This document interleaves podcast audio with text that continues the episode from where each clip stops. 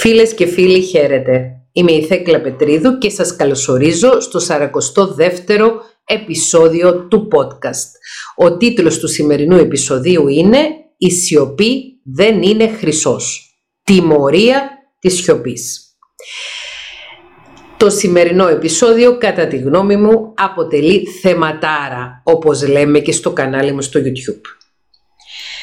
Το 2019 έγραψα ένα βιβλίο με τίτλο «Ψυχολογικός πόλεμος», το οποίο είναι και το πέμπτο από τα 7 βιβλία που έχω γράψει. Σε εκείνο το βιβλίο κατέγραφα αρκετά από τα όπλα του ψυχολογικού πολέμου. Ο όρος ψυχολογικός πόλεμος αναφέρεται σε μεθόδους ψυχικής κακοποίησης. Η ψυχική κακοποίηση είναι αδιόρατη και δυσδιάκριτη, δύσκολα διακριτή. Το βιβλίο με τίτλο «Ψυχολογικός πόλεμος» είχε τον στόχο να αυξήσει την ευαισθητοποίηση στα θέματα ψυχικής κακοποίησης. Το βιβλίο αυτό οπωσδήποτε στο μέλλον θα ξαναγραφτεί πιο εμπλουτισμένο και ενημερωμένο ή θα ακολουθήσει ένα δεύτερο μέρος.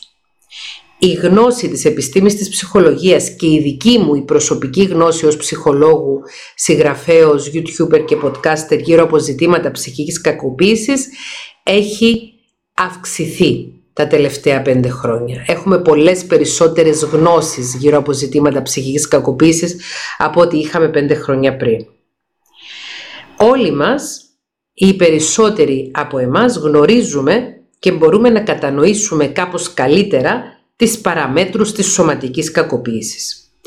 Όσον αφορά όμως τη ψυχική κακοποίηση, δεν έχουμε τόσες πολλές γνώσεις και χρειαζόμαστε να κατανοήσουμε τι είναι η ψυχική κακοποίηση και πώς μπορεί να μας επηρεάζει και στην καθημερινότητα μας και στη ζωή μας γενικώς και πώς μπορεί να επηρεάζει τη ψυχική και τη σωματική μας υγεία. Σε αυτό το podcast έχουμε αναφερθεί σε διάφορα προηγούμενα επεισόδια, τόσο στην πρώτη όσο και στη δεύτερη σεζόν, σε ζητήματα ψυχικής κακοποίησης και έχουμε αναλύσει και άλλα όπλα ψυχολογικού πολέμου, όπως είναι το ghosting, όπως είναι το nagging, όπως είναι το breadcrumbing, ανατρέξετε στη λίστα των επεισοδίων αυτού του podcast και θα βρείτε τα επεισόδια τα οποία αναφέρονται στη ψυχική κακοποίηση. Όπως προανέφερα, στο σημερινό επεισόδιο θα μιλήσουμε για την τιμωρία της σιωπής, η οποία στα αγγλικά ονομάζεται stonewalling.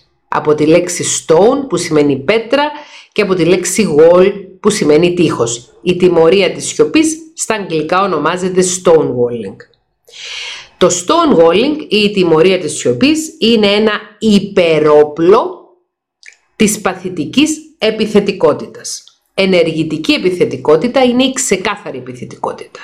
Όταν κάποιος ξεκάθαρα σε χτυπάει, ξεκάθαρα σε εξυβρίζει, ξεκάθαρα σε βλάπτει.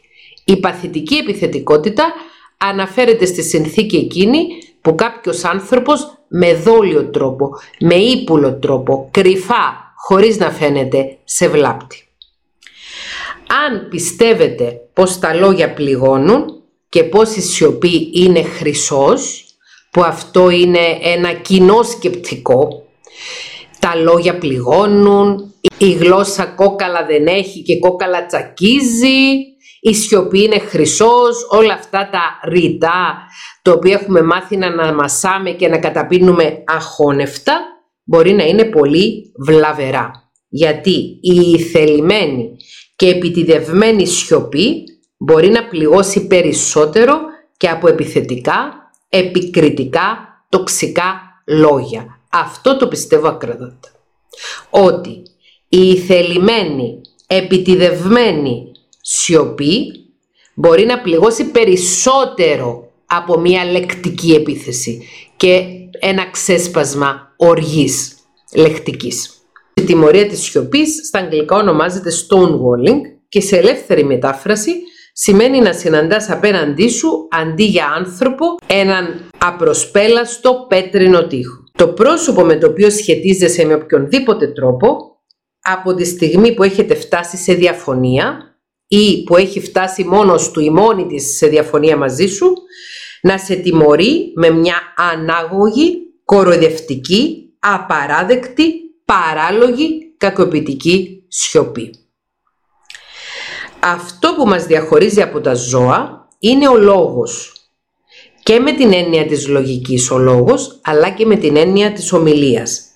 Τα ζώα δεν μπορούν να μιλήσουν και λειτουργούν αισθηκτοδός, όπως είναι προγραμματισμένα από τη φύση. Γι' αυτό και τα ζώα δεν φέρουν καμία ευθύνη για τις πράξεις τους. Οι άνθρωποι όμως διαφοροποιούμαστε από τα ζώα επειδή έχουμε τον πιο πολύπλοκο εγκέφαλο από κάθε άλλο ζωντανό στη γη, ο οποίος αυτός πολύπλοκος εγκέφαλος ο ανθρώπινος εξελίσσεται μέχρι τα 26 χρόνια στις κοπέλες και τα 28 χρόνια στα κοπέλια, στους άντρες. Οι άνθρωποι είμαστε σε θέση να μιλήσουμε, να εκφέρουμε λόγο, να σκεφτούμε λογικά, να δούμε τα πράγματα από διάφορες σκοπιές, να βάλουμε φρένο στα ζώδη μας ένστικτα, να δημιουργήσουμε αγαπητικές σχέσεις, να συνεννοηθούμε.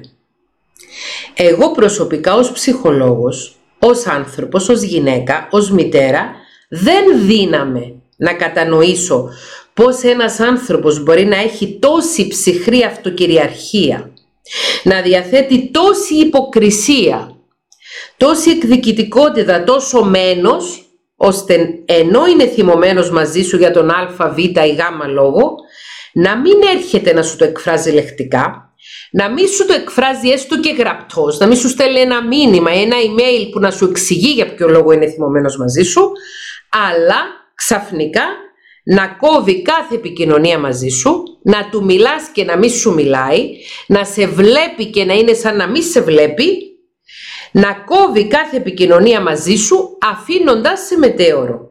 Χωρίς εξήγηση, χωρίς λογική, χωρίς ανθρωπιά, χωρίς ανθρωπισμό. Και αυτά τα φαινόμενα μπορεί να συμβούν και μέσα σε σχέσεις συγκατοίκησης. Δύο άνθρωποι που ζουν μαζί είτε γιατί είναι παντρεμένοι, είτε γιατί βρίσκονται σε μια ερωτική σχέση συγκατοίκησης, είτε γιατί είναι απλώς συγκάτοικοι, να βλέπει ο ένας τον άλλον και αυτός ο οποίος εφαρμόζει την τιμωρία της σιωπής να μην απευθύνει το λόγο στον άλλο και όταν ο άλλος του μιλάει να κάνει πως δεν ακούει. Καταλαβαίνω ως ψυχολόγος πως υπάρχουν άνθρωποι που λειτουργούν έτσι.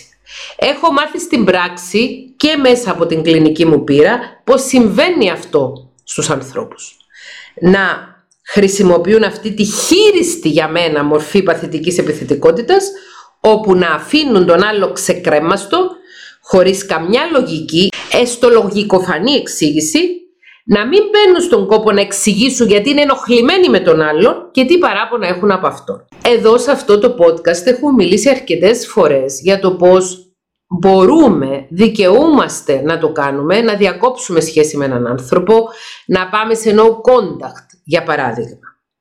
Και εγώ προσωπικά έχει τύχει στη ζωή μου να επιλέξω με κάποιους ανθρώπους πλέον να μην επικοινωνώ ή να πάω no contact, να διακόψω μια οποιοδήποτε είδους σχέση είχα μαζί τους. Ποτέ όμως δεν έχουμε συστήσει μέσα από αυτό το podcast και μέσα από αυτό το κανάλι στο YouTube να πηγαίνουμε no contact, να κόβουμε επαφές, να διακόπτουμε μια σχέση χωρίς να εξηγήσουμε πρώτα γιατί. Ο καθένας άνθρωπος που εμείς αποφασίζουμε πλέον να μην σχετιζόμαστε μαζί του δικαιούται μια έντιμη εξήγηση από εμάς. Να του εξηγήσουμε για ποιους λόγους δεν θέλουμε να συνεχίσουμε μια συζήτηση ή μια σχέση δίνοντας φυσικά και το δικαίωμα στο άλλο πρόσωπο να απαντήσει σε αυτά που του προσάπτουν.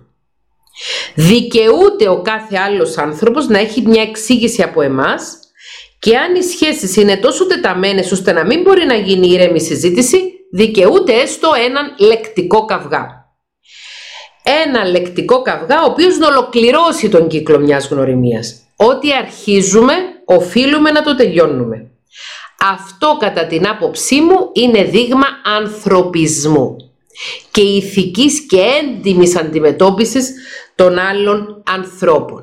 Να εξηγούμε ότι γι' αυτόν και γι' αυτόν τον λόγο αποφασίζω ότι θέλω να μην έχω πλέον ερωτική σχέση μαζί σου, να μην έχω πλέον επαγγελματική σχέση μαζί σου, να μην έχουμε πλέον οποιαδήποτε επαφή.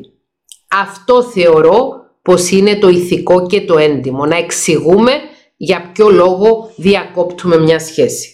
Όχι ενώ βρισκόμαστε μέσα σε μια σχέση με έναν άνθρωπο να σταματήσουμε να το απευθύνουμε τον λόγο, να σταματήσουμε να επικοινωνούμε μαζί του και να γινόμαστε ένας πέτρινος τείχος. να εξασκούμε δηλαδή την τιμωρία της σιωπής. Η αλήθεια όμως είναι ότι υπάρχουν αρκετοί άνθρωποι οι οποίοι απαξιούν να επικοινωνήσουν με το τέρι τους, με το φίλο ή τη φίλη τους, με το παιδί τους, με το συνεργάτη, το συνάδελφό τους, το τι έχουν στο μυαλό τους.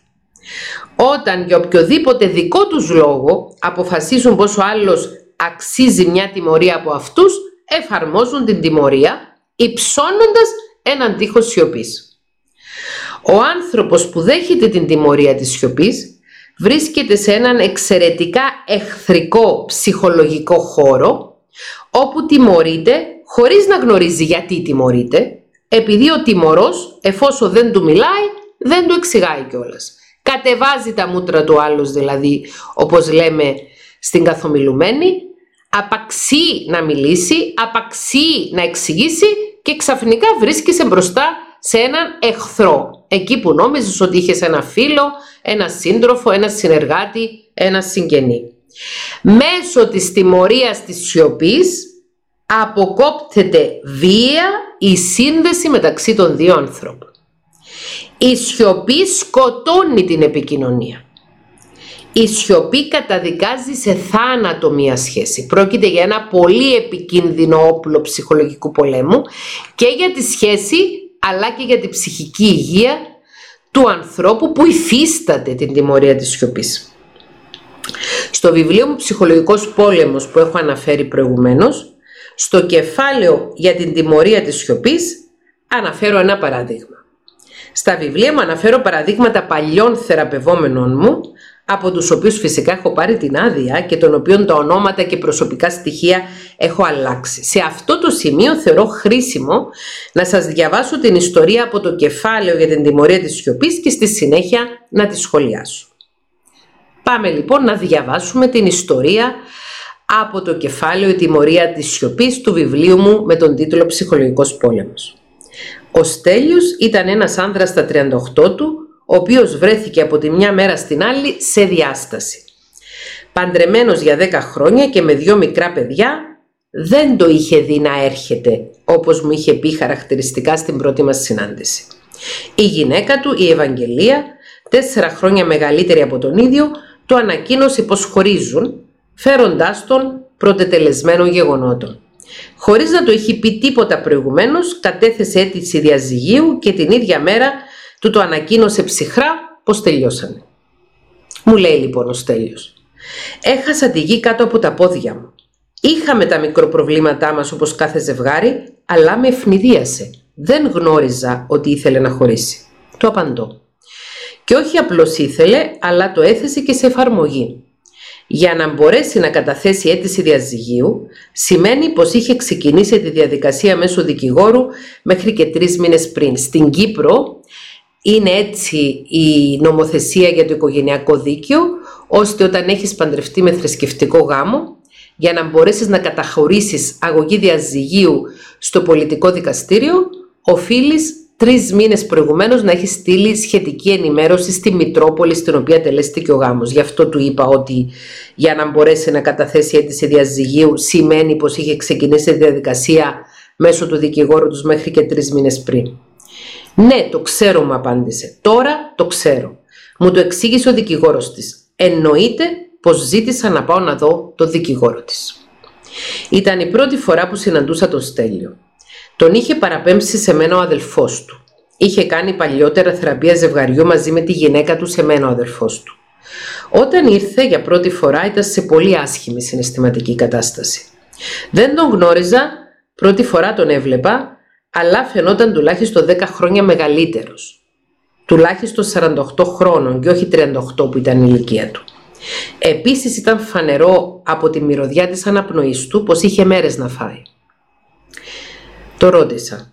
Θέλεις να σου φέρω κάτι να πιείς, καφέ, τσάι, νερό; Μαύρο καφέ σκέτο κυρία Θέκλα. Δεν πάει τίποτα άλλο κάτω.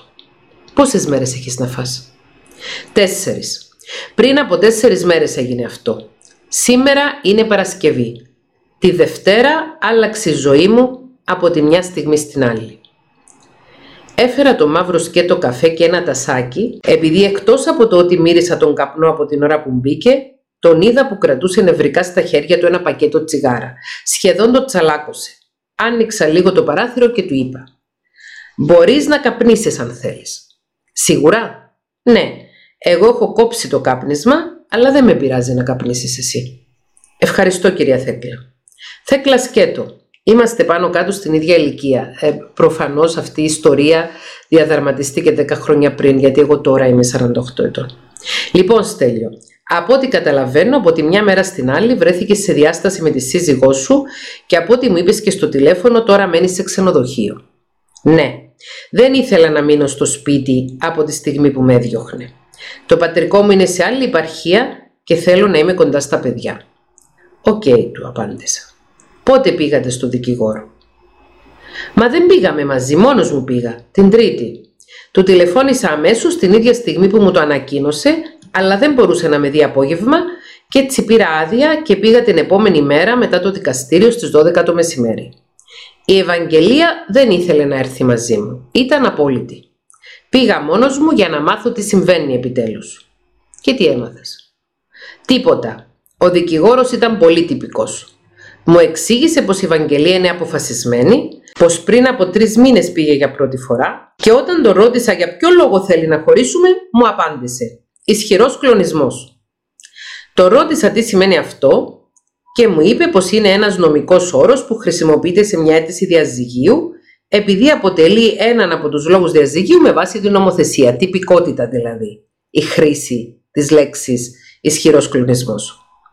Και το ρώτησα Θέκλα, τι σημαίνει ισχυρός κλονισμός, εφόσον μέχρι χθες εγώ δεν είχα ιδέα πως ο γάμος μου είχε πρόβλημα. Μου είπε πως αυτά είναι πράγματα που αποδεικνύονται στο δικαστήριο κατά τη δικαστική διαδικασία και να μην κολλώ στους νομικούς όρους, αλλά να το πάρω απόφαση πως η γυναίκα μου είναι αποφασισμένη, θέλει διαζύγιο. Του ζήτησα να με αναλάβει και μένα να με υπερασπιστεί, αλλά το αρνήθηκε.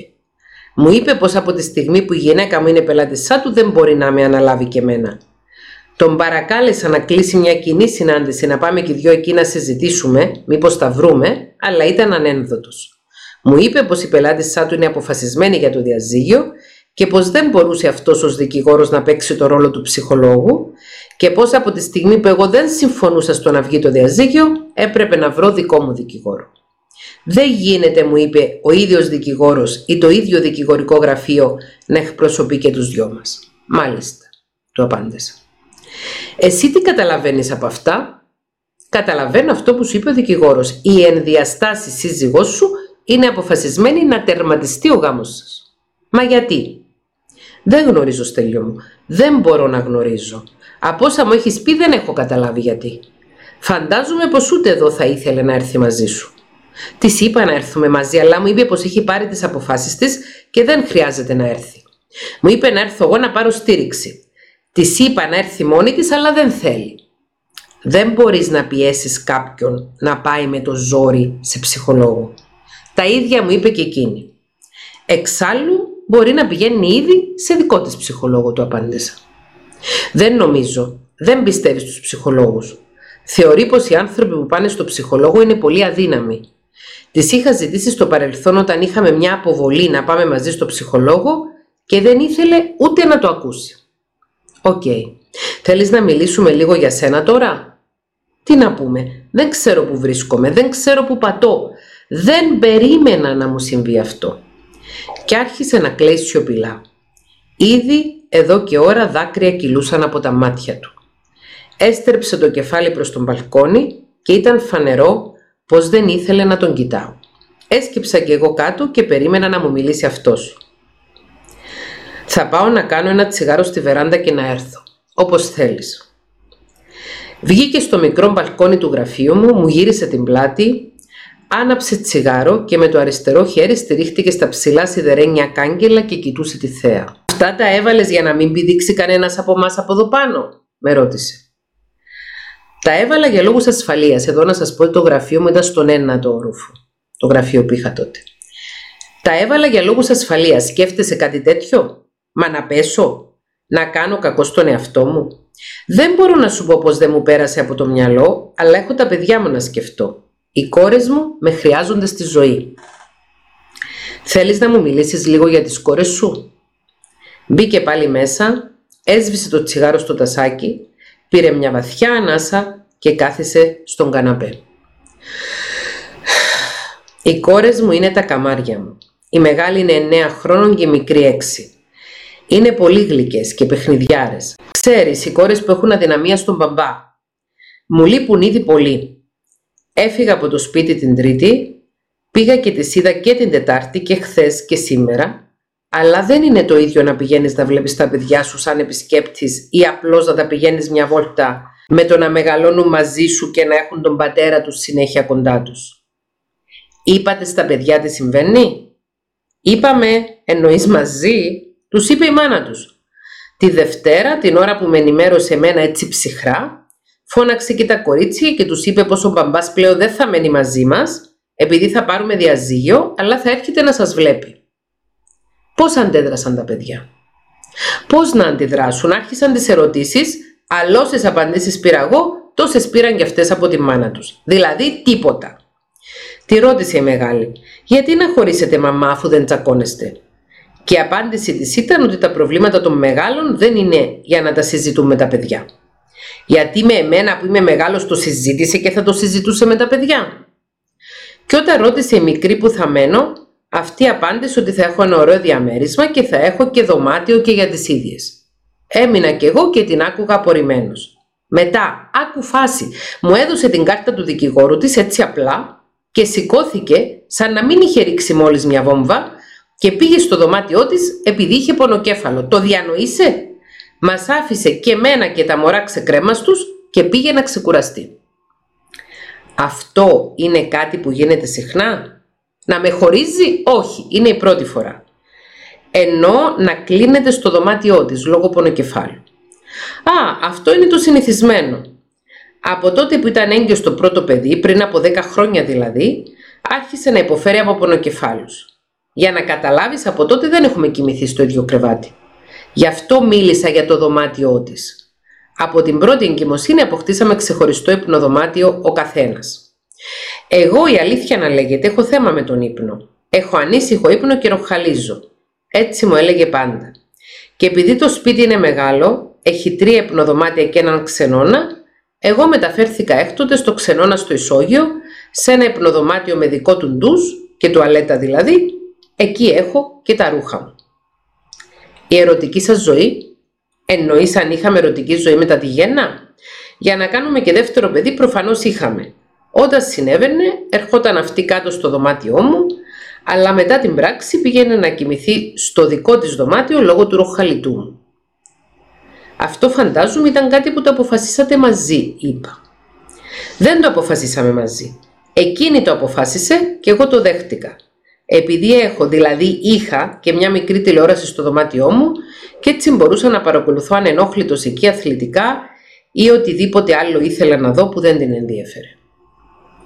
Καυγάδες είχατε όλα αυτά τα χρόνια; Καυγάδες, διαφωνίες, λογομαχίες, συζητούσατε έντονα; Όχι.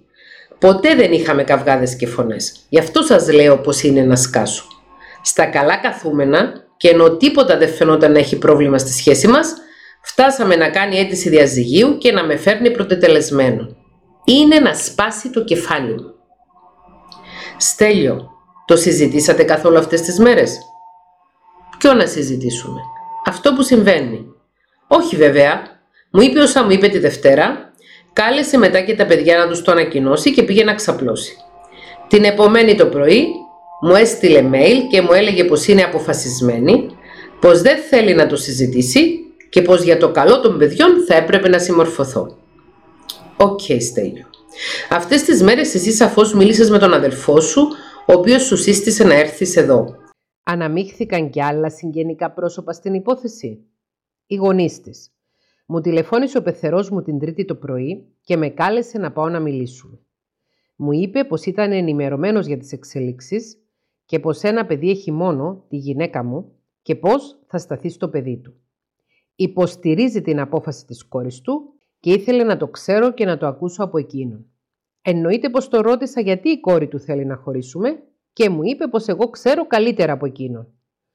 Του είπα πως δεν κατάλαβα τι εννοούσε και μου είπε πως δεν έχει τίποτε άλλο να μου πει.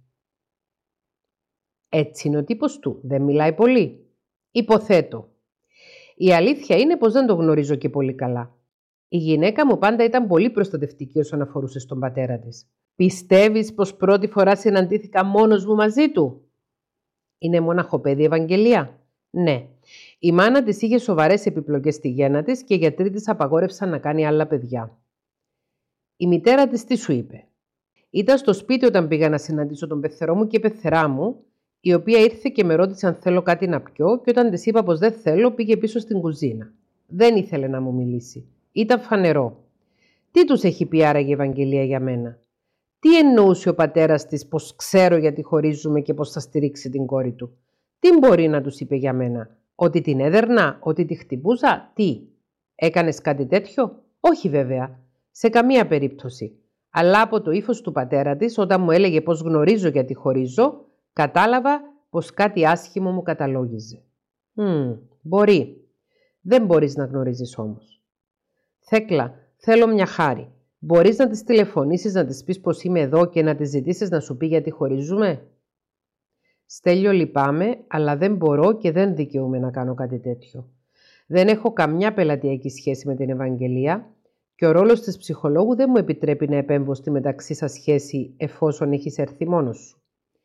Αν ερχόσασταν και δυο μαζί, θα τη ρωτούσα εδώ, μπροστά σου. Δεν είναι σωστό να την πάρω εγώ ως ψυχολόγος που σε είδα εσένα μια φορά σήμερα και να τη ρωτήσω κάτι τόσο προσωπικό. Λυπάμαι. Το ίδιο μου είπε και η δικηγόρος που πήγα.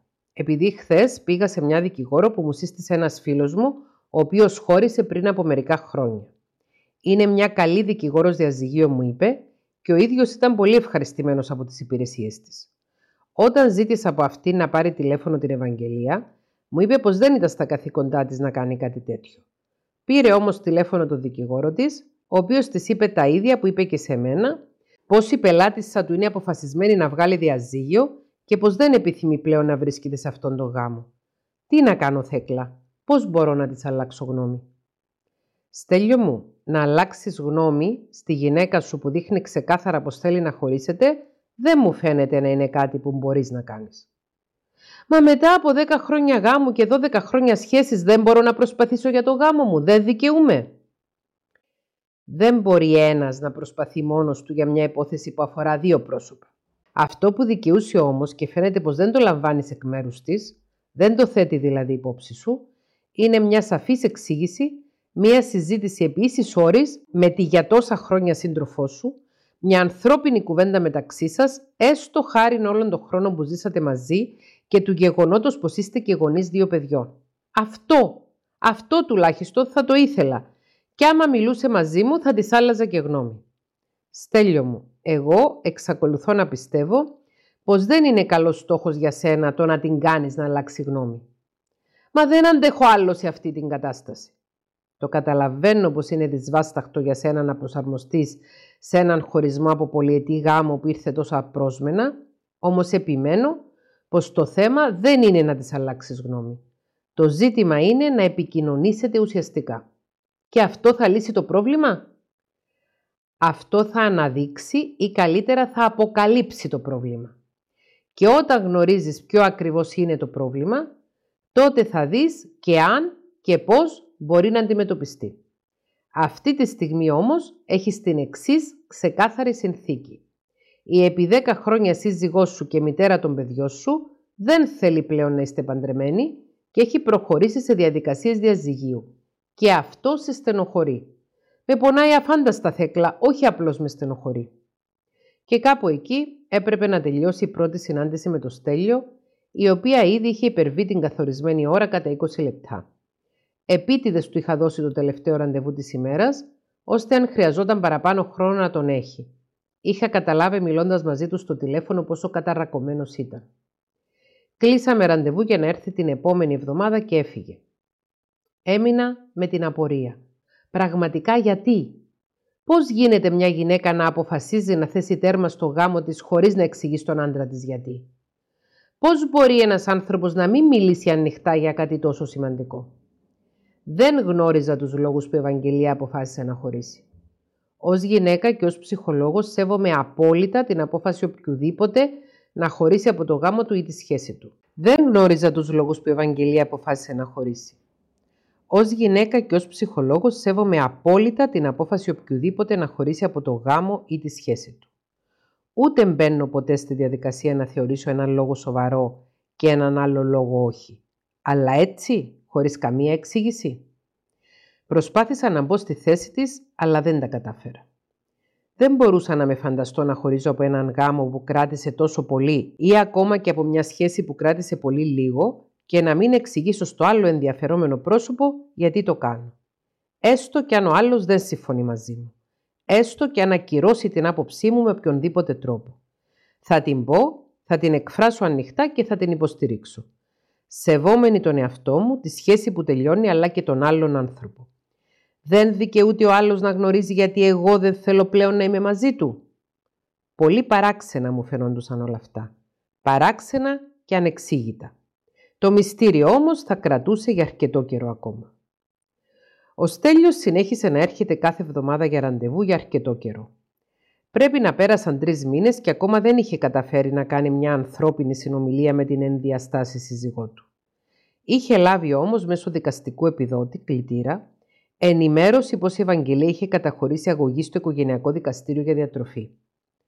Για τη διατροφή δεν υπήρχε λόγος να πάμε δικαστήριο Θέκλα, αφού εγώ μόλις πληρωθώ της εμβάζω το ίδιο ποσό που ζητάει στην αίτηση.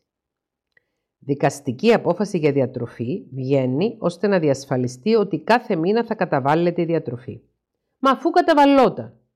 Είναι μέσα στα δικαιώματα της να το κάνει. Δεν μπορείς να το αποφύγεις. Δεν μπορώ να αποφύγω το ένα, δεν μπορώ να αποφύγω το άλλο. Τελικά η νομοθεσία μας είναι υπέρ της μητέρας.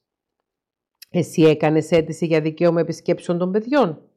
Γιατί να κάνω, αφού μου τις δίνει. Για τον ίδιο λόγο που αυτή έκανε αίτηση για διατροφή, ενώ της έδινες μέχρι σήμερα τη διατροφή. Για να εξασφαλίσεις το δικαίωμά σου να περνάς χρόνο με τα παιδιά σου.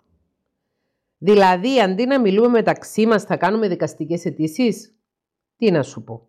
Το ένα είναι ανεξάρτητο από το άλλο. Πες μου, Θέκλα, βλέπεις πολλά ζευγάρια που χωρίζουν, έτσι; Έχω δει αρκετά μέχρι τώρα ως ψυχολόγος, ναι. Όλα τα ζευγάρια έτσι κάνουν; Μιλούν μέσω δικηγόρων; Γιατί εμείς δεν μιλάμε πλέον μεταξύ μας. Στέλνει επιστολές ο δικηγόρος της στη δικηγόρο μου, αν θέλουν να ανακοινώσουν κάτι, είτε πάνε κατευθείαν στο δικαστήριο. Δεν κάνουν έτσι όλα τα ζευγάρια, όχι. Σου έχει ξανατύχει κάτι τέτοιο, παρόμοια περίπτωση με τη δική μας; Όλες οι περιπτώσεις είναι διαφορετικές. Δεν θέλεις να μου απαντήσεις, Θεκλέ, υπεκφεύγεις. Όλες οι περιπτώσεις είναι διαφορετικές, αλλά η δική σας με έχει παραξενέψει πολύ. Άρα δεν είμαι τρελός που με ενοχλεί όλο αυτό που γίνεται. Όχι βέβαια. Ποιος είπε ότι είσαι τρελός; Ώρες ώρες νιώθω τρελός ή πώς θα τρελαθώ. Είναι δυνατόν μετά από τόσα χρόνια μαζί να χωρίζουμε έτσι; Να μην καταδέχεται να μου μιλήσει; Ξέρεις πόσες φορές της τηλεφωνώ και δεν απαντά; Ξέρεις πόσα mail της έχω στείλει όπου της μιλώ με ευγένεια και σεβασμό και της ζητώ να συνεννοηθούμε; Και φυσικά, αν πήρες εσύ απάντηση, πήρα κι εγώ. Ούτε γραπτός δεν μπορεί να εξηγηθεί αυτή η γυναίκα. Προχθές μου έστειλε ένα μήνυμα στο κινητό πως αν συνεχίσω να την ενοχλώ με τηλέφωνα και μηνύματα θα πάει στην αστυνομία. Στέλιο μου, είναι φανερό πως η ενδιαστάση σύζυγός σου δεν θέλει να μιλήσετε. Μα ούτε και με κανέναν άλλο μιλάει. Και ο αδελφός μου προσπάθησε να της μιλήσει και η νύφη μου το ίδιο και ο κουμπάρος μας, αλλά είναι ανένδοτη. Λέει σε όλους πως έχει πάρει τις αποφάσεις της και δεν θέλει να το συζητήσει. Άρα, όσο ενοχλητικό κι αν είναι, όσο εξοργιστικό και ακατανόητο, είναι πλέον φανερό πως δεν θέλει να δώσει εξήγηση. Σωστά; Ναι, είναι. Το μόνο λοιπόν που σου μένει να κάνεις είναι να το πάρεις και εσύ απόφαση πως χωρίζεται και είναι τελεσίδικο και να εστιάσεις στον εαυτό σου. Να μπορέσεις να χωνέψεις την κατάσταση, να την επεξεργαστείς μόνος σου να βγάλεις τα δικά σου συμπεράσματα και να προχωρήσεις. Δεν υπάρχει άλλος τρόπος. Μα πώς θα το κάνω αυτό; Μπορούμε να το κάνουμε μαζί. Θέλεις; Να σου κάνω κάποιες ερωτήσεις και να μου τις απαντήσεις; Ναι, πες μου. Φυσικά και θέλω. Αφού δεν σου το κρύβω, πως ο βασικός λόγος που έρχομαι εδώ είναι επειδή εδώ μπορώ να έχω μια φυσιολογική συζήτηση. Σε ρωτώ και απαντάς. Σου λέω κάτι και το σχολιάζεις. Δεν είσαι μούγκη. Ρώτα με ό,τι θέλεις. Λοιπόν, θα σε πάω πίσω. Όταν ήσουν μικρός οι γονείς σου μιλούσαν μεταξύ τους. Τι εννοείς αν μιλούσαν; Ήταν μαζί οι γονείς μου, δεν χώρισαν. Μέχρι σήμερα είναι μαζί. Το γνωρίζω πως οι γονείς σου είναι μαζί. Όταν μεγάλωνες όμως, θυμάσαι τους γονείς σου να συζητούν για διάφορα θέματα, πώς ήταν η σχέση τους; Η σχέση τους δεν ήταν ιδιαίτερα καλή. Ο πατέρας μου ήταν αυταρχικός. Ήταν άνδρας παλαιάσκοπης. Θεωρούσε με τον τρόπο του ότι η γνώμη του μετρούσε περισσότερο από αυτήν της μητέρας μου. Και όταν θύμωνε, ξεσπούσε με φωνές στη μάνα μου και μας έκανε ρεζίλη στη γειτονιά. Για ποια πράγματα; Για τα πάντα. Είτε γιατί το φαΐ ήταν αλμυρό ή ανάλατο, γιατί να κάνει το ένα φαΐ και όχι το άλλο, ότι ξόδεψε πολλά χρήματα και να κάνει οικονομία. Η μητέρα σου εργαζόταν; Όχι, η μητέρα μου δεν έχει εργαστεί ποτέ. Ήταν πάντα νοικοκυρά. Ο πατέρας μου θεωρούσε πως ήταν τροπή για τον ίδιο να εργάζεται η γυναίκα του. Τι γνώμη έχεις εσύ γι' αυτό; Ότι είναι πολύ ξεπερασμένη άποψη. Είναι παλιά κεφαλή ο πατέρας μου, δεν είναι μοντέρνος. Η μάνα σου πώς αντιδρούσε όταν ο πατέρας σου φώναζε; Σιωπούσε και προσπαθούσε να τον ηρεμήσει. Έκανε μάλιστα και παράλογες παραχωρήσεις ώστε να εξασφαλίσει ησυχία και ηρεμία στο σπίτι μας. Όπως ο πατέρας μου δεν συμπαθούσε ποτέ την οικογένεια της μάνας μου, δεν τους ήθελε. Και απαιτούσε να μην έρχονται οι θείοι μου και οι θείες μου στο σπίτι μας. Και το δεχόταν η μητέρα σου αυτό; Ναι. Για να μην φωνάζει ο πατέρας μου και να μην κάνει ρεζιλίκια μπροστά στους συγγενείς της, δεν τους καλούσε ποτέ. Θυμάμαι έτσι αμυδρά κάποιες επισκέψεις που κάναμε με τη μητέρα μου και τον αδελφό μου στην οικογένεια της μητέρας μου, πάντα σε ώρες που ο πατέρας μου εργαζόταν και δεν ήταν στο σπίτι. Μάλιστα. Άρα η μαμά σου ήταν υποταγμένη στον πατέρα σου. Φαινομενικά ναι. Στην πραγματικότητα όμως αυτή έκανε κουμάντο. Τι εννοείς; Η μάνα μου συχνά μας επέτρεπε διάφορα πράγματα που απαγόρευε ο πατέρας μου και συμφωνούσε μαζί μας να μην του το πούμε, για να μην έχουμε προβλήματα, να μην φωνάζει και να μας κάνει ρεζίλι. Και επίσης όλα αυτά τα χρόνια, ενώ δεν εργαζόταν, κατάφερε να αποταμιεύσει ένα σεβαστό ποσό κατατεθειμένος στο όνομά της στην τράπεζα. Με έβαλε μάλιστα και εμένα δικαιούχος στο λογαριασμό πρωτότοκο. Ο πατέρας μου δεν έχει ιδέα πως η μάνα μου έχει δικά της χρήματα. Πού τα βρήκε αυτά τα χρήματα; Έκανε οικονομίες από τα χρήματα που τους έδινε για το σπίτι και επίσης ήταν πολύ επινοητική. Πάντα έβρισκε τρόπους να βγάζει έξτρα χρήματα. Είτε έπαιρνε ρούχα για σιδέρο με επιπληρωμή, σαν να λειτουργούσε ένα άτυπο σιδεροτήριο στο σπίτι, είτε έφτιαχνε κέικ και αλμυρά τα οποία πουλούσε σε γνωστές της όταν έκαναν πάρτι, ή μαγείρευε φαγητά, μπελαλίδικα παραδοσιακά φαγητά κατόπιν παραγγελίας. Ο πατέρας σου δεν ήξερε γι' αυτά; Όχι, τίποτα. Θα γινόταν χαμός αν μάθαινε πως η γυναίκα του κάτω από τη μύτη του εργαζόταν παρόλο που ο ίδιος τα απαγόρευε. Έβγαζε αρκετά χρήματα ο πατέρας σου; Ναι, δούλευε στο δημόσιο και είχε καλό μισθό, όπως έχει και καλή σύνταξη τώρα, αλλά ήταν και είναι τσιγκούνης. Μαζεύει συνέχεια για το μέλλον. Ποιο μέλλον; Είναι ήδη 76 χρόνων. Άρα οι γονείς σου δεν είχαν και ιδιαίτερα καλή επικοινωνία. Ο πατέρας σου ήταν οξύθυμος και ξεσπούσε με φωνές στη μητέρα σου, ίσως και σε εσάς, και η μητέρα σου ανέπτυξε ως άμυνα ίσως να σιωπά για να μην έχει φασαρίες, αλλά να κάνει αυτό που θέλει με έμμεσους τρόπους. Και σε μένα φωνάζει ο πατέρας μου, πώς το ήξερες; Από τη στιγμή που ήταν οξύθυμος και ξεσπούσε στη μητέρα σου, ήταν αναμενόμενο ότι θα ξεσπούσε και σε σένα. Πώς ένιωθες όταν συνέβαινε αυτό; Πολύ άσχημα. Το φοβόμουν πολύ. Ήταν μεγαλόσωμος και η φωνή του πολύ βροντερή. Ήταν το χειρότερό μου.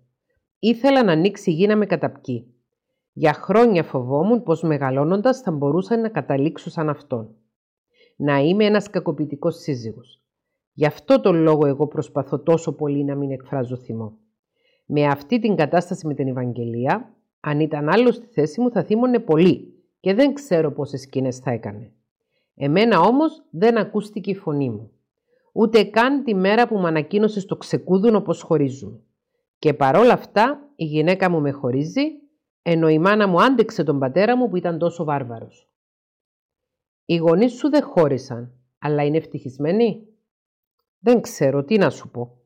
Τώρα που μεγάλωσαν η μάνα μου έχει αρχίσει να αντιμιλάει στον πατέρα μου και αυτός πλέον ηρέμησε, δεν φωνάζει τόσο πολύ, αλλά δεν νομίζω να ήταν ποτέ ευτυχισμένη.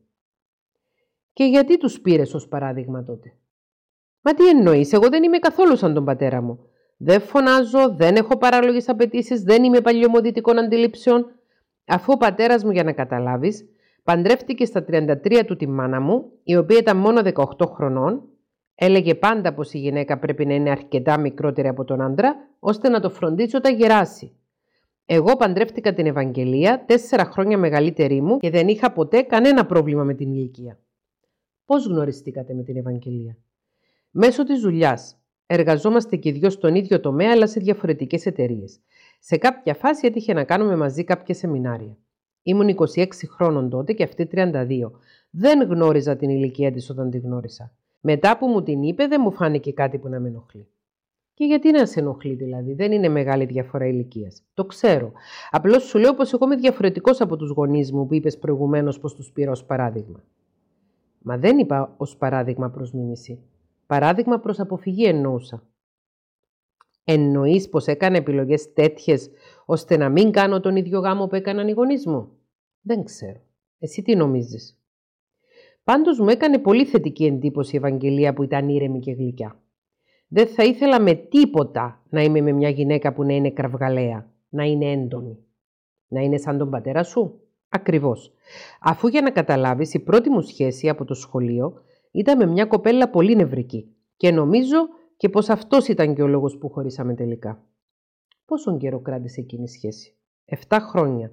Είμαστε μαζί από την τρίτη ηλικίου. Μάλιστα, επιλέξαμε να σπουδάσουμε και στην ίδια πόλη ώστε να ζήσουμε μαζί. Και πώς τελείωσε εκείνη η σχέση, ποιος πήρε την απόφαση; Εγώ. Είχαμε φτάσει σε ένα σημείο, λίγο πριν πάρω το μάστερ μου, που τσακωνόμασταν συχνά. Εκείνη τη χρονιά, εγώ πήγαινα στο πανεπιστήμιο, εκείνη δούλευε. Είχε τελειώσει νωρίτερα, λόγω του ότι εγώ είχα κάνει και το στρατιωτικό πριν ξεκινήσω τις σπουδές. Ήταν ένα χρόνο μικρότερη μου. Πήγε στην Αγγλία όταν εγώ έκανα τη δεύτερη χρονιά της θητείας μου και τελείωσε ένα χρόνο πρωτού τελειώσω και εγώ τις σπουδές μου. Εκείνη τη χρονιά είχαμε συχνούς καυγάδες. Για ποια θέματα; Έκανε παράπονο ότι δεν έκανα τίποτα μέσα στο σπίτι. Ενώ εργαζόταν οκτάωρο και ήθελε δύο ώρες να πάει στη δουλειά και να γυρίσει, όταν επέστρεφε στο σπίτι με έβρισκε να κάθομαι στον υπολογιστή και να μην έχω σηκώσει ένα πιάτο να το βάλω στο νεροχύτη. Είχε άδικο να κάνει παράπονα; Μ, όχι. Τώρα μετά από τόσα χρόνια αντιλαμβάνομαι πως είχε δίκιο. Αλλά δεν μου άρεσε να μου κάνει παράπονα ούτε να υψώνει τον τόνο της φωνής της. Σου θύμιζε δηλαδή τον πατέρα σου; Δεν το σκέφτηκα τότε έτσι, αλλά τώρα που το λες, είναι πιθανό να ήταν αυτός ο λόγος που δεν άντεχα τις αντιπαραθέσεις. Ούτε και τώρα τις αντέχω, για να είμαι ειλικρινής. Δεν τις αντέχεις; Δεν θέλω να βρίσκομαι σε έντονη συζήτηση με κανέναν. Θέλω ησυχία. Όπως την τωρινή ησυχία της Ευαγγελίας; Τι εννοείς; Η Ευαγγελία τώρα δεν μιλάει καθόλου. Δεν σου λέει τίποτα. Αυτό δεν είναι ησυχία. Αυτό είναι σπάσιμο νεύρο, Θέκλα. Με κοροϊδεύεις; Όχι, δεν σε κοροϊδεύω. Απλώς κάνω τη σύγκριση ανάμεσα στην πρώτη σου γνωριμία και την Ευαγγελία. Αν εκείνη η κοπέλα που είχε στην πρώτη σχέση μαζί της, η φωνακλού, βρισκόντας στη θέση της Ευαγγελίας, θα το χειριζόταν με τον ίδιο τρόπο; Τι λες, θα είχε ακούσει όλη η γειτονιά γιατί θέλει να χωρίσει, πόσο μάλλον εγώ. Είναι εντελώς αντίθετες ως χαρακτήρες. Πώς χωρίσατε τότε με την Φωνακλού; Έχει όνομα, τη λένε Ελπίδα. Πώς χωρίσατε τότε με την Ελπίδα; Έγιναν πολλοί καυγάδες. Εκείνη τους έκανε δηλαδή επειδή εγώ δεν ήθελα να γίνεται φασαρία και σε κάποια φάση απομακρυνθήκαμε. Δεν μπορούσα να την αγγίζω, την απέφευγα συνειδητά, αυτή το κατάλαβε, παρετήθηκε από τη δουλειά και έφυγε από το σπίτι που μέναμε τρεις μήνες πρωτού παραδώσω την εργασία για το μάστερ και επέστρεψε στην Κύπρο. Σου εξήγησε γιατί έφευγε; Α, μου εξήγησε, λέει. Μου τα είπε χίλιες φορές. Πώς ένιωθε παραμελημένη από εμένα, πώ εγώ ήμουν αφοσιωμένος μόνος στη μελέτη και δεν έδινα καμία σημασία ούτε σε εκείνη ούτε στην κοινή μας ζωή. Είχε παράπονα πως δεν βγαίναμε καθόλου έξω και επίσης είχε θέμα επειδή θεωρούσε πως μετά από 7 χρόνια σχέσης και 4 χρόνια συγκατοίκησης, περίμενε πως θα της έκανα πρόταση γάμου. Θα τις έκανες; Ήμασταν πολύ μικροί δεν είχα σκεφτεί τόσο μακροπρόθεσμα τότε. Οι γονείς της την πίεζαν όμως, όπως μου έλεγε, και ήθελε τουλάχιστον να δώσουμε υπόσχεση γάμου, ώστε να μην τη ζαλίζουν πως ζούσαμε ενώ δεν ήμασταν καν αραβωνιασμένοι. Άρα, η ελπίδα σε ενημέρωνε για όλα όσα συνέβαιναν στο μυαλό της. Γνώριζε τις σκέψεις της και τους συλλογισμούς της. Ναι, μιλούσε πολύ, συνέχεια ήθελε να συζητούμε. Και εσένα δεν σου άρεσε αυτό. Τότε όχι. Ήμουν και 23 χρόνων. Ήμουν μωρό. Τότε τη θεωρούσα φορτική και υπερβολική. Και όταν αποφάσισε να χωρίσουμε δεν έφερα αντίσταση. Μάλιστα είχε παράπονο πως ήμουν ανέστητος. Όπως κάνει τώρα η Ευαγγελία, τι, ακολούθησε μια άβολη σιωπή. Ο Στέλιος βυθίστηκε στις σκέψεις του, έσκυψε το κεφάλι, μετά το έπιασε και με τα δυο του χέρια, γύρισε και με κοίταξε με ένα βλέμμα έντονο. Ακριβώς σαν την Ευαγγελία. Κάρμα. Πληρώνω τώρα ότι έκανα τότε στην ελπίδα. Είσαι Ινδός. Τι ερώτηση είναι αυτή; Οι Ινδοί πιστεύουν στο κάρμα, εξ όσο γνωρίζω. Μα αυτό δεν συμβαίνει. Ό,τι κάνεις βρίσκεις. Υπάρχει αυτή η λαϊκή ρίση, ό,τι κάνεις βρίσκεις, και ναι, εφαρμόζεις σε πολλές περιπτώσεις. Δεν νομίζω όμως πως είναι θέμα τιμωρίας για κακές πράξεις. Είναι θέμα επιλογών. Οι επιλογές μας έχουν συνέπειες. Τις επέλεξα εγώ; Επέλεξες την ησυχία, τη σιωπή. Εγώ την επέλεξα; Επέλεξες την Ευαγγελία. Εγώ την επέλεξα; Όχι, εγώ την επέλεξα. Τι ήταν αυτό που σε τράβηξε στην Ευαγγελία; Μου άρεσε που ήταν καλότροπη, ευγενική, χαμηλών τόνων. Το αντίθετο δηλαδή της πρώην σου. Και η πρώην μου ήταν ευγενική, χαμηλών τόνων όμως δεν την έλεγες με τίποτα. Γελούσε δυνατά, έκλαιγε δυνατά, φώναζε δυνατά. Όλα τα έκανες σε υψηλή ένταση. Μα συνέχεια; Όχι. Όταν ήταν χαρούμενη γελούσε δυνατά. Όταν ήταν λυπημένη έκλαιγε δυνατά και όταν ήταν θυμωμένη φώναζε δυνατά. Η Ευαγγελία τι κάνει όταν είναι χαρούμενη; Τι να κάνει, τίποτα. Τίποτα. Είναι συγκρατημένη στι εκδηλώσεις της. Κάποιες φορές χαμογελάει, αλλά δεν χοροπηδάει πάνω κάτω όπως έκανε η ελπίδα. Σου έλειψε αυτό, η ζωντάνια; Α, ώστε είναι ένδειξη ζωντάνιας κάποιος να εκφράζει τα συναισθήματά του και να τα επικοινωνεί με τους γύρω του με τρόπο κατανοητό. Και έντονο όμως. Όταν φώναζε δεν άντεχα να την ακούω. Έκλεινα τα αυτιά μου και κυριολεκτικά και μεταφορικά. Πώς να ένιωθε άραγε τότε η ελπίδα; Πού να ξέρω εγώ πώς να ένιωθε; Πάντως θύμωνε ακόμα παραπάνω. Δεν έχεις βρεθεί ποτέ στη θέση της; Να φωνάζω τόσο δυνατά, όχι. Δεν έχεις βρεθεί ποτέ στη θέση να θέλεις να εισακουστείς, να θέλεις να πάρεις μια απάντηση και ο άλλος να κλείνει τα αυτιά του και να σε αγνοεί; Ναι, σε αυτή τη θέση βρίσκομαι τώρα και το ξέρεις, άρα είχα δίκιο. Κάρμα.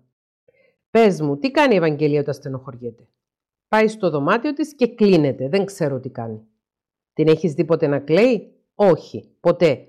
Ούτε και όταν χάσαμε το μωρό τότε με την αποβολή. Τότε που επέμενα να πάμε σε ψυχολόγο και δεν δεχόταν. Και όταν θυμώνει η Ευαγγελία τι κάνει; Πάλι κλείνεται στο δωμάτιό της και σιωπά. Κατεβάζει τα μούτρα της. Κατεβάζει ρολά γενικώς. Αυτό κάνει τους τελευταίους τρεις μήνες. Και μου έχει σπάσει τα νεύρα. Δεν μπορείς να φανταστείς πόσο θυμωμένος νιώθω, αλλά προσπαθώ να το καταπνίξω.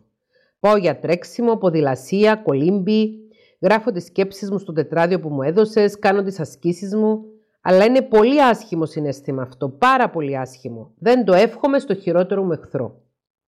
Δεν το εύχεσαι δηλαδή ούτε στην Ευαγγελία.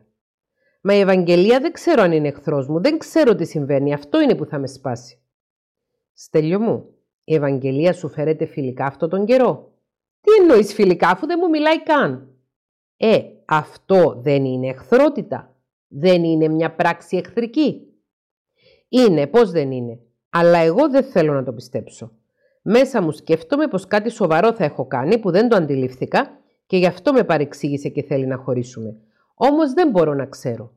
Επειδή δεν μου μιλάει και όλο αυτό με φέρνει σε άσχημη κατάσταση ψυχικά. Ναι, είναι εχθρική πράξη, αλλά δεν ξέρω αν αυτή είναι εχθρός μου ή εγώ δικός της. Ο Στέλιος, ως συνεξαρτώμενη προσωπικότητα, ένιωθε πως για όλα έφταιγε ο ίδιος. Και όσον αφορά στην απόφαση της Ευαγγελίας να το χωρίσει, ήταν σίγουρος πως κάτι θα είχε κάνει λάθος ο ίδιος και αυτό την οδήγησε σε εκείνη την απόφαση. Σε καμιά περίπτωση δεν μπορούσε να σκεφτεί πως συνέβαινε οτιδήποτε άλλο. Δεν υπήρχε περίπτωση να μην έφταιγε αυτός. Άρα εδώ βλέπουμε πως οι συνεξαρτώμενοι ανέχονται πολύ καλά την τιμωρία της σιωπής. Κι όμως ήρθαν έτσι τα πράγματα ώστε πήρε τις απαντήσεις που δεν του έδινε η Ευαγγελία από άλλη πηγή. Ένα βράδυ, γύρω στις 9 χτύπησε το τηλέφωνό μου και στην οθόνη εμφανίστηκε ο αριθμός του Στέλιου. Παρόλο που ήταν αργά, το σήκωσα στικτοδός, επειδή ποτέ δεν με είχε πάρει τηλέφωνο μέχρι τότε. Μόνο κάποια μηνύματα είχαμε ανταλλάξει για αλλαγή το ραντεβού. Στο τηλέφωνο με τρεμάμενη φωνή, μου είπε πως μόλις είχε κλείσει το τηλέφωνο με τη γυναίκα του προϊσταμένου της Ευαγγελίας, η οποία τον πληροφόρησε πως ανακάλυψε πως τα τελευταία πέντε χρόνια η Ευαγγελία και ο άνδρας της διατηρούν ερωτικό δεσμό. Το υποψιαζόταν πολύ καιρό πριν, αλλά δεν είχε αποδείξεις, αλλά εκείνο το βράδυ το είχε επιβεβαιώσει και έδιωξε τον άντρα της από το σπίτι κακήν κακός και θεώρησε σωστό να ενημερώσει και το Στέλιο. Έκπληκτη άκουσε και από το Στέλιο πως και στο δικό του σπίτι υπήρχαν εξελίξεις διαζυγίου, αλλά χωρίς να γνωρίζει τον λόγο. Μιλήσαμε για λίγο στο τηλέφωνο και κανονίσαμε εκτάκτως να βρεθούμε την επομένη. Θέκλα δεν το πιστεύω, δεν μπορώ να το πιστέψω, είναι δυνατόν; Τι αποδείξεις έχει βρει η γυναίκα του αφεντικού της, τι σου είπε; Δεν μου είπε μόνο, μου έστειλε κιόλας. Απεικονίσεις οθόνης από συνομιλίες με μηνύματα της Ευαγγελίας και του άνδρα της των τελευταίων ημερών. Σε ένα μήνυμα του έγραφε η Ευαγγελία: Μωρό μου, αντέξαμε πέντε χρόνια. Θα αντέξουμε και άλλα πέντε άμα χρειαστεί για να είμαστε επιτέλους μαζί. Άρα, πήρες την απάντησή σου γιατί θέλει να χωρίσετε. Μα πέντε χρόνια, επί πέντε χρόνια με κορόιδευε και με τον προϊστάμενο της που είναι σχεδόν 60 χρόνων. Θα μπορούσε να είναι ο πατέρας της που λέει ο λόγος. Δεν ξέρω, Στέλιο μου. Ό,τι μου λες, ξέρω. Προσπάθησες να μιλήσεις μαζί της. Της τηλεφώνησα σήμερα και φυσικά δεν απάντησε. Και μετά της έστειλα καμιά δεκαριά μηνύματα με τα οποία την πληροφορούσα πως τα ήξερα όλα. Και δεν απάντησε; Όχι. Αλλά δέχτηκα κλίση από ένα άγνωστο σταθερό. Ήταν από τον αστυνομικό σταθμό της περιοχής που μένει η Ευαγγελία και τα παιδιά. Με πληροφορούσαν πως έκανε παράπονα πως την παρενοχλώ με τηλεφωνήματα και μηνύματα και μου συνέστησαν να σταματήσω. Το διανοείσαι; Πήγε και έκανε παράπονο στην αστυνομία ότι την ενοχλώ, αντί να πάω εγώ. Μα γιατί να πας εσύ στην αστυνομία; Η μοιχεία δεν αποτελεί ποινικό αδίκημα. Η κοροϊδία, η διαπιστωμένη κοροϊδία, ναι. Για παράδειγμα, γραπτά μηνύματα που περιέχουν εκφράσεις μίσους και απειλές για βιοπραγία, ναι. Μπορούν να χρησιμοποιηθούν ως τεκμήρια σε μια καταγγελία που αφορά την παραβίαση των δικαιωμάτων του άλλου. Μα δεν την έβρισα, ούτε την απείλησα. Της έγραψα την αλήθεια. Πως τόσο καιρό με κοροϊδεύει και πως τώρα το γνωρίζω και πως θέλω οπωσδήποτε να μιλήσουμε τώρα που τα ξέρω όλα. Και δεν θέλει να το συζητήσει μαζί σου. Έχει ξαναπάει στην αστυνομία να κάνει παράπονα; Όχι. Είναι η πρώτη φορά, αν και έχει απειλήσει στο παρελθόν πως θα το έκανε. Ο αστυνομικός μου είπε πως αν σταματήσω να την παίρνω στο τηλέφωνο και να στέλνω μηνύματα, δεν θα έχω κάποιο πρόβλημα. Με πνίγει το δίκιο θέκλα, δεν το χωράει ο νους μου. Πόση κοροϊδία, πόση υποκρισία, πόση κακία Θεέ μου. Αρκετή. Αυτή η σοκαριστική αποκάλυψη του παράνομου δεσμού της Ευαγγελίας με τον προϊστάμενό της ήταν και η απαρχή της κάθαρσης του Στέλιου από τις ενοχές που ένιωθε για το τέλος του γάμου του. Προσπάθησε να επικοινωνήσει με τον πατέρα της Ευαγγελίας για να του πει τι έμαθε και άκουσε έκπληκτος από το στόμα του πράματα και θάματα. Θέκλα μου είπε πως το ξέρει και πως δεν αδικεί την κόρη του, επειδή έχει πολύ καιρό που γνωρίζει πως εγώ είμαι σεξουαλικά ανίκανος. Πήγε και είπε στον πατέρα της πως εγώ είμαι σεξουαλικά ανίκανος. Αντί να του πει πως από την αρχή της σχέσης μας αυτή απέφευγε το σεξ με ένα σωρό δικαιολογίες, πήγε να του πει πως εγώ ήμουν τάχα σεξουαλικά ανίκανος. Και δεν σου είπα και το άλλο. Ο πατέρας της μου είπε πως η κόρη του υπέφερε πολύ μαζί μου και πως είμαι αλκοολικός. Του είπε πως είμαι αλκοολικός. Εγώ που πίνω μόνο καμιά μπύρα όταν είμαι με παρέα. Και που ο ίδιος όποτε βρισκόμασταν για φαγητό πάντα με πίεζε να πιω ίσκι και εγώ αρνιόμουν επειδή δεν είμαι ιδιαίτερα του ποτού. Και με έβγαλε αλκοολικό. Πού θα βρω το δίκιο μου; Σίγουρα όχι στον πατέρα της, επειδή από την πρώτη στιγμή έχει αποδείξει πως έχει συνταχθεί με την κόρη του. Βεβαίως έχει συνταχθεί με την κόρη του. Το αφεντικό της είναι εκατομμυριούχος. Εγώ έναν απλό μισθό παίρνω. Τους ενδιαφέρουν πάρα πολύ τα χρήματα. Όλη την οικογένεια. Τώρα μου έρχονται στο μυαλό και θυμάμαι διάφορα από το γάμο μας. Θυμάμαι που η Ευαγγελία με πίεζε να κάνω και δεύτερη δουλειά για να μαζέψουμε χρήματα να αγοράσουμε ακίνητα. Έλεγε συνέχεια ότι πρέπει να εκμεταλλευτούμε τις ευκαιρίες στην κρίση και να αγοράσουμε διαμερίσματα τώρα που είναι χαμηλές οι τιμές, ώστε να έχουμε κέρδη από τα ενίκια ή τη μεταπόληση αργότερα. Εμείς όμως είχαμε και το σπίτι μας και το εξοχικό μας. Τι ανάγκη είχαμε για περισσότερες επενδύσεις; Και χρήματα αποταμιεύαμε κάθε μήνα για τα κορίτσια. Τι λόγος υπήρχε άλλος από την απληστία; Μου είπε η γυναίκα του αφεντικού της ότι έκανε και εκείνος αίτηση διαζυγίου. Μαζί τα σχεδιάζανε να χωρίσει πρώτα η δική μου και τυχαία να χωρίσει αυτός και ύστερα εντελώς τυχαία να τα φτιάξουν. Έχω αειδιάσει ειλικρινά. Και δεν μπορώ να της το πω κιόλας, επειδή αν την ξαναπάρω στο τηλέφωνο ή αν μπω στο σπίτι να της μιλήσω, δεν ξέρω τι μπορεί να κάνει. Μπορεί να με καταγγείλει για ενδοοικογενειακή βία και να μπλέξουμε αστυνομίες. Ξέρεις ότι όταν πάω να πάρω τα κορίτσια αυτή δεν βγαίνει καθόλου, ούτε δέχεται να μπω στο σπίτι; Κρύβεται πίσω από την πόρτα. Μια δειλή. Αυτό είναι. Μια δειλή και τυποτένια που επειδή δεν μιλούσε, νόμιζα εγώ ότι είχε κάτι βαθιστόχαστο να πει. Και ένιωθα ο βλάκας πως έφταιγα εγώ. Για όλα έφταιγα εγώ. Τι ηλίθιος είμαι, πόσο παλαβός. Ευτυχώς που βρέθηκε η άλλη κυρία να σου τα πει. Επειδή η αλήθεια μας ελευθερώνει, όσο και αν μας πονάει να την ακούμε. Έχεις δίκιο. Ήταν όλα εκεί, αλλά εγώ δεν ήθελα να τα δω. Γιατί κοιμόταν σε ξεχωριστό δωμάτιο, Επειδή δεν με ήθελε. Γιατί απέφευγε τη σεξουαλική επαφή, Για τον ίδιο λόγο. Ξέρεις ότι οι μόνες περίοδοι που έδειχνε επιθυμία για σεξ ήταν όταν ήθελε να μείνει έγκυος; Πριν από το γάμο δεν ήθελε να μείνει έγκυος για να μην είναι χοντρινήφη. Και επειδή δεν συγκατοικιούσαμε κιόλας, οι σεξουαλικές μας επαφές ήταν πολύ αραιές, το πολύ δύο φορές το μήνα. Μετά το γάμο, μέχρι να μείνει έγκυος, έκανε πως με ήθελε σαν τρελή. Μόλις έμεινε έγκυος, τότε ξαφνικά ροχάλιζα και δεν μπορούσε να κοιμόμαστε μαζί. Για να μείνει ξανά έγκυος δύο χρόνια μετά, πάλι έπαθε μετάλλαξη και ήθελε να κάνουμε σεξ. Μετά την αποβολή, εννοείται ότι το απέφευγε. Όταν όμως της έδωσε ο γιατρός το OK να επιχειρήσουμε ξανά για παιδί, πάλι επιδίωκε να κάνουμε σεξ. Και μετά που έμεινε έγκυος στη δεύτερη σου κόρη, κατά τη διάρκεια της εγκυμοσύνης δεν κάναμε τίποτα λόγω του ότι φοβόταν μην πάθει πάλι αποβολή. Εννοείται πως το σεβάστηκα. Μετά τη γέννα ήταν πολύ κουρασμένη με δύο μωρά, κοιμόταν με τις κότε. Τα τελευταία τρία-τέσσερα χρόνια στοίχημα να κάναμε σεξ δύο φορές το χρόνο. Στα γενέθλιά μου και στην επέτειο του γάμου μας. Τώρα που το σκέφτομαι, και αυτό πρέπει να το έκανε με το ζόρι για να μην υποψιαστώ κάτι. Επειδή αυτή μου το πρότεινε. Εκεί που είχαμε μήνες αποχής μου έλεγε: Σήμερα που είναι τα γενέθλιά σου θα έχεις το δώρο σου. Ή σήμερα που είναι η επέτειός μας θα κατέβω κάτω στο δωμάτιό σου.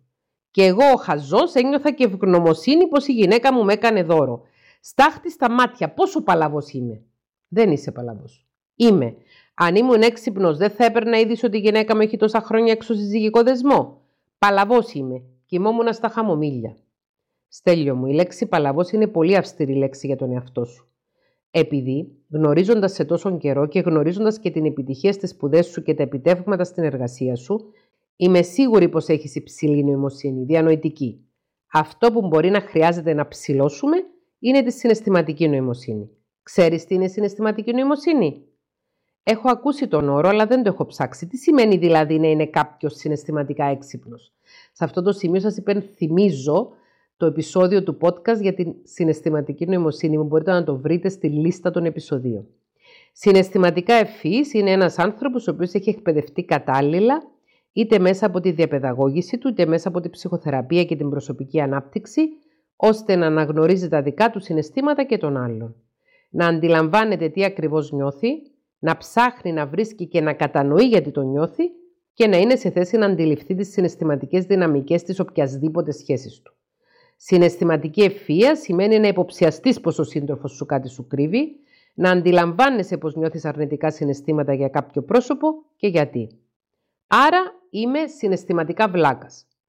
Είναι καλή ιδέα να ενισχύσουμε τη συναισθηματική σου νοημοσύνη. Έτσι θα το έθετα εγώ. Και πώς μπορεί να γίνει αυτό; Ήδη γίνεται.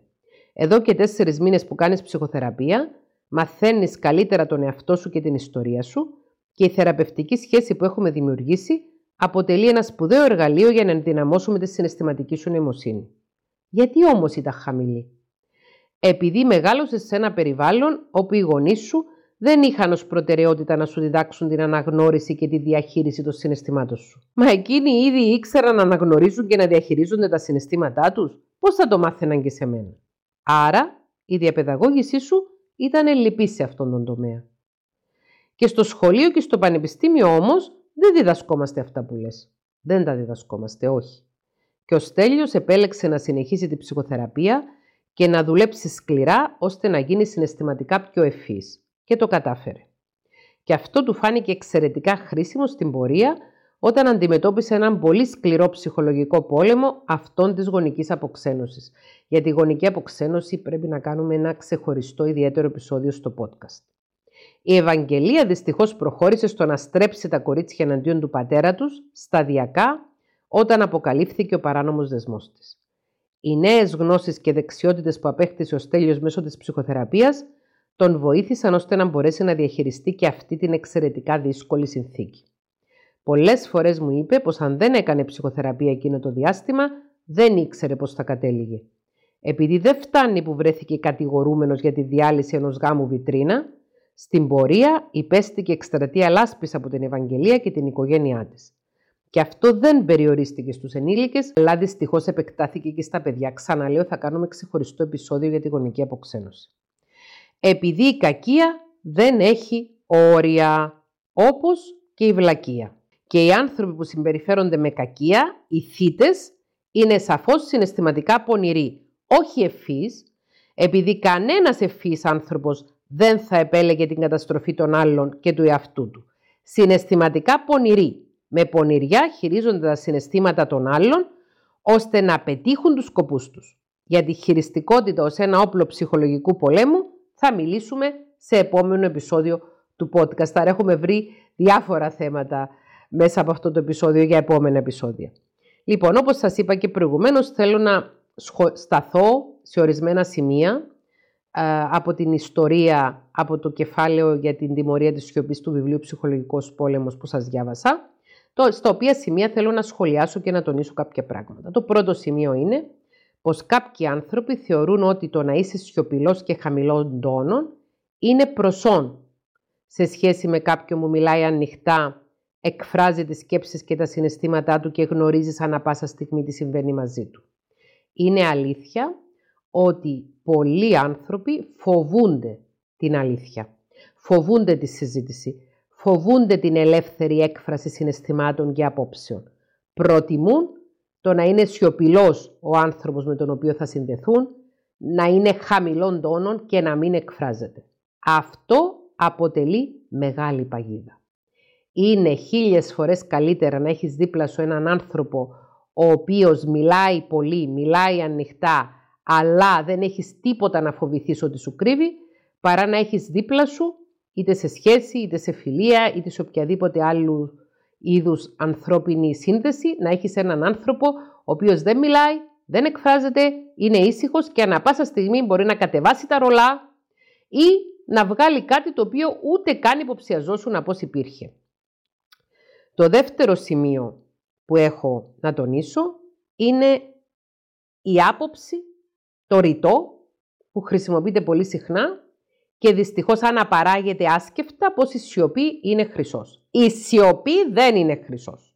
Η επικοινωνία είναι χρυσός. Σε αυτό το σημείο θέλω να σας πω ότι το Σάββατο που μας έρχεται, 3 Φεβρουαρίου 2024, θα κάνουμε το webinar στο τρίτο και στο τέταρτο επίπεδο στη συμμετοχής στο κανάλι μου.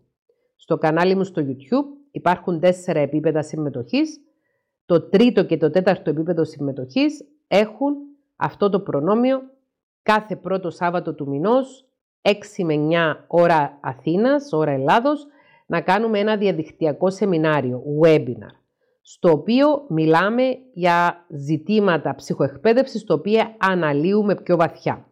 Αυτό το Σάββατο που μας έρχεται, 3 Φεβρουαρίου 2024, θα έχουμε webinar με θέμα την επικοινωνία.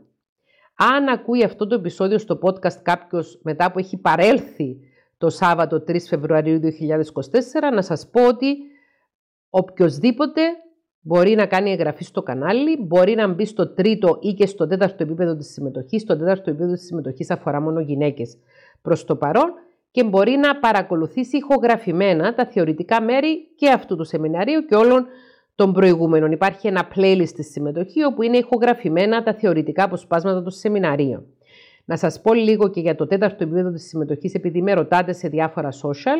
Το τέταρτο επίπεδο στη συμμετοχή στο κανάλι μου στο YouTube είναι ένα επίπεδο με μηνιαία συνδρομή στα 40 ευρώ το μήνα όπου οι κοπέλες, ξαναλέω μόνο γυναίκες μπορούν να μπουν στο τέταρτο επίπεδο, όπου οι κοπέλες έχουν όλα τα προνόμια των προηγούμενων επιπέδων, δηλαδή πρόσβαση σε παλιότερα βίντεο χωρίς διαφημίσεις, πρόσβαση σε 11 λίστες βίντεο, playlists, όπου διαβάζουμε και σχολιάζουμε από σημαντικά ψυχολογικά βιβλία, εξαιρετικά βιβλία. Ένα παράδειγμα είναι το βιβλίο της Dr. Ράμανη Ντερβάσουλα για τον αρκισισμό, το βιβλίο «Τοξική γονείς», το βιβλίο «Γυναίκες που αγαπούν πολύ», το βιβλίο του Σκοτ Πέκ, ο δρόμος ο λιγότερο ταξιδεμένος, ο δρόμος ο λιγότερο ταξιδεμένος συνεχίζεται, οι άνθρωποι του ψεύδους και ούτω καθεξής. Μία φορά το μήνα, το πρώτο Σάββατο κάθε μήνα, έχουν πρόσβαση στο τρίωρο webinar που γίνεται μέσω Zoom και μία φορά την εβδομάδα οι κοπέλες που συμμετέχουν στο τέταρτο επίπεδο της συμμετοχής στο κανάλι μου στο YouTube έχουν πρόσβαση σε μια δύο ώρη ψυχοεκπαιδευτική συνάντηση μέσω Zoom. Αυτή την περίοδο κάνουμε αυτή τη δύο ώρη συνάντηση 10 το βράδυ με 12 τα μεσάνυχτα κάθε Τετάρτη, όπου έχουμε εκεί ένα group με γυναίκες που ψυχοεκπαιδευόμαστε μαζί. Ε, το Zoom έχει τη μορφή Q&A, ερωτήσεων και απαντήσεων και εκεί οι κοπέλες μεταξύ τους συνδέονται, γνωρίζονται, μαζί ψυχοεκπαιδευόμαστε και είναι μια εξαιρετικά καλή ευκαιρία για όποιον θέλει να εμβαθύνει στη ψυχοεκπαίδευση ε, επειδή ακριβώς είναι πάρα πολύ οικονομική προσφορά. Δηλαδή με 40 ευρώ το μήνα έχεις κάθε εβδομάδα ένα δίωρο, μια δύο ώρη ψυχοεκπαιδευτική συνάντηση στο Zoom, μια φορά το μήνα ένα ψυχοεκπαιδευτικό webinar και όλα τα καινούργια βίντεο που ανεβαίνουν στο κανάλι χωρίς διαφημίσεις και αυτό επίσης υπάρχει στο δεύτερο επίπεδο. Άρα η σιωπή δεν είναι χρυσός, η επικοινωνία είναι χρυσός και για την επικοινωνία ακριβώς έχουμε το πρώτο webinar το Σάββατο, γιατί θα κάνουμε διάφορα webinar για την επικοινωνία. Είναι το πρώτο μέρος αυτό το Σάββατο, που είναι και το πιο ουσιώδες. Πώς επικοινωνούμε ουσιαστικά με τον εαυτό μας και πώς εκπαιδευόμαστε εμείς οι ίδιοι ώστε να μάθουμε να επικοινωνούμε. Λοιπόν, το τρίτο σημείο είναι ότι αν δέχεσαι τιμωρία της σιωπής από άνθρωπο με τον οποίο σχετίζεσαι και είναι σημαντικός για σένα, αυτό αποτελεί ψυχική κακοποίηση. Η τιμωρία της σιωπής είναι ψυχική κακοποίηση. Διεκδίκησε τα δικαιώματα σου. Δεν είναι κάτι αθώο, δεν είναι κάτι επιπόλαιο η τιμωρία της σιωπής, αποτελεί συνιστά ψυχική κακοποίηση. Το τέταρτο σημείο, αν χρησιμοποιείς την τιμωρία της σιωπής εσύ ο ίδιος ή εσύ η ίδια, αν λειτουργείς με αυτόν τον τρόπο, μάθε πως αυτός ο τρόπος είναι ψυχικά κακοποιητικός. Αναζήτησε βοήθεια από ειδικό ψυχικής υγείας, ώστε να μάθεις να διαχειρίζεσαι υγιώς τα συναισθήματά σου, να επικοινωνείς και να συνδέσει ουσιαστικά ως όριμος ενήλικας με τους άλλους ανθρώπους και όχι να τους τιμωρείς τόσο ψυχρά και ανέτεια. Εάν εμείς ήδη εξασκούμε την τιμωρία της σιωπής σε άλλους ανθρώπους, πρέπει να προβληματιστούμε πολύ σοβαρά.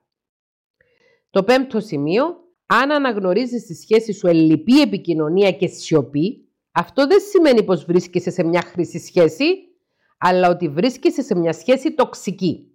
Σε μια υγιή σχέση οι άνθρωποι μιλούν, επικοινωνούν, εξηγούνται και γνωρίζει ο ένας τι έχει στο μυαλό του άλλος. Πρόσφατα είδα έτσι με μεγάλη αρνητική έκπληξη μια ανάρτηση ενός ψυχολόγου στα social media, ο οποίος μιλούσε για, το, για τη σιωπή που είναι χρυσός. Την είδα και δεν πίστευα στα μάτια μου ότι η ψυχολόγος έγραφε κάτι τέτοιο. Ότι η σιωπή είναι χρυσός και είχε μια ανάρτηση στα social στην οποία ξυμνούσε τη σιωπή. Όχι. Η σιωπή σε μια σχέση δεν είναι χρυσός, είναι τοξικότητα. Το έκτο σημείο, δικαιούμαστε να έχουμε υγιείς σχέσεις, δικαιούμαστε να γνωρίζουμε τι νιώθει και τι σκέφτεται για εμάς το τέρι μας ή ο συνάνθρωπος με τον οποίο συνδυόμαστε καθιονδήποτε τρόπο και δικαιούνται και οι άλλοι να γνωρίζουν για εμάς. Από τη στιγμή που βγαίνουμε από το καβούκι μας και πάμε και συνδεόμαστε με άλλους ανθρώπους, έχουν δικαίωμα οι άλλοι άνθρωποι να γνωρίζουν τι σκέψεις έχουμε και τι προθέσεις έχουμε απέναντί τους και εμείς έχουμε δικαίωμα να γνωρίζουμε για τους άλλους. Όποιος δεν θέλει να μιλάει για τα συναισθήματα του και τις σκέψεις του και τις προθέσεις του, να κάτσει μόνος του.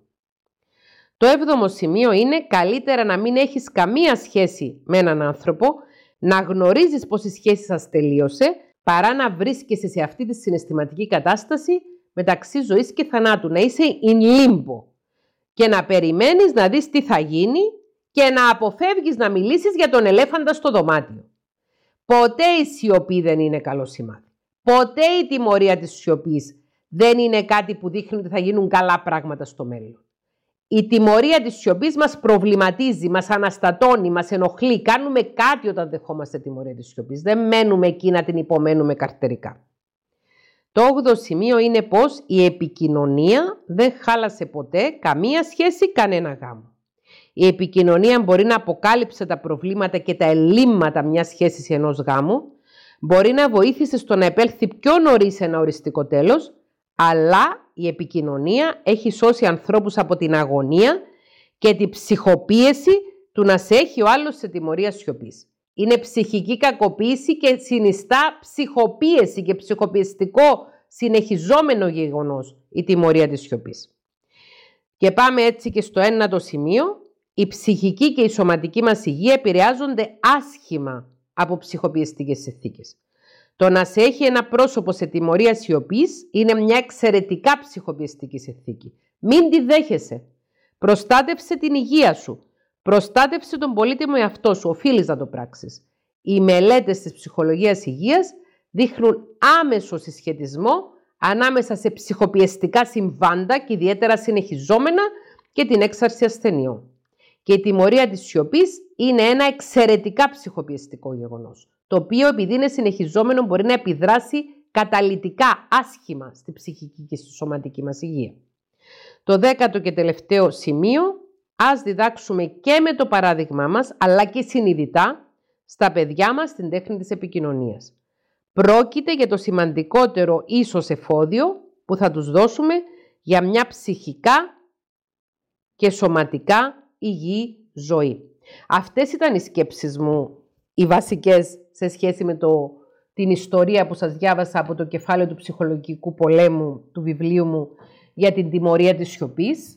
Ίσως έχει βγει λίγο μεγαλύτερο αυτό το επεισόδιο από ό,τι συνηθίζετε. Ήθελα όμως να διαβάσω όλη την ιστορία και ήθελα έτσι να σας προβληματίσω και να σας ευαισθητοποιήσω για το πόσο σοβαρό πρόβλημα είναι, πόσο επικίνδυνο είναι να δεχόμαστε ή να κάνουμε τιμωρία της σιωπής μέσα σε ανθρώπινες σχέσεις. Όπως είπα και προηγουμένως, όποιος δεν θέλει να σχετίζεται, να φεύγει από τη σχέση, να μένει μόνος του. Είναι εγκληματικό να είσαι σε μια σχέση και να μην μιλάς. Στην ιστορία που διαβάσαμε φάνηκε η τιμωρία της σιωπής στο τέλος, αλλά όπως διαφάνηκε από τη ψυχοθεραπεία με το στέλιο, υπήρχε η τιμωρία της σιωπής και σε πολλά προηγούμενα επεισόδια του γάμου του. Δεν είναι υγιές σημάδι η τιμωρία της σιωπής.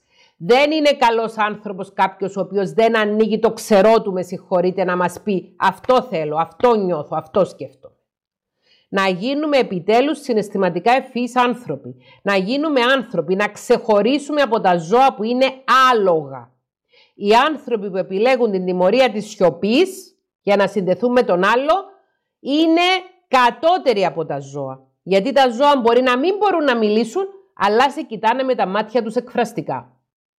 Δεν είναι με τίποτα τιμητική πράξη κάποιος να κάνει την τιμωρία της σιωπής. Πρόκειται για όπλο ψυχολογικού πολέμου, επικίνδυνο ψυχικά.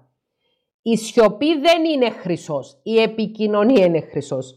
Ε, όσοι είστε στο κανάλι στο YouTube, εάν θέλετε μπείτε στη συμμετοχή στο τρίτο ή και στο τέταρτο επίπεδο αν είστε κοπέλες για να παρακολουθήσετε το Σάββατο 3 Φεβρουαρίου 2024 το webinar για την επικοινωνία. Σας χαιρετώ. Φιλιά.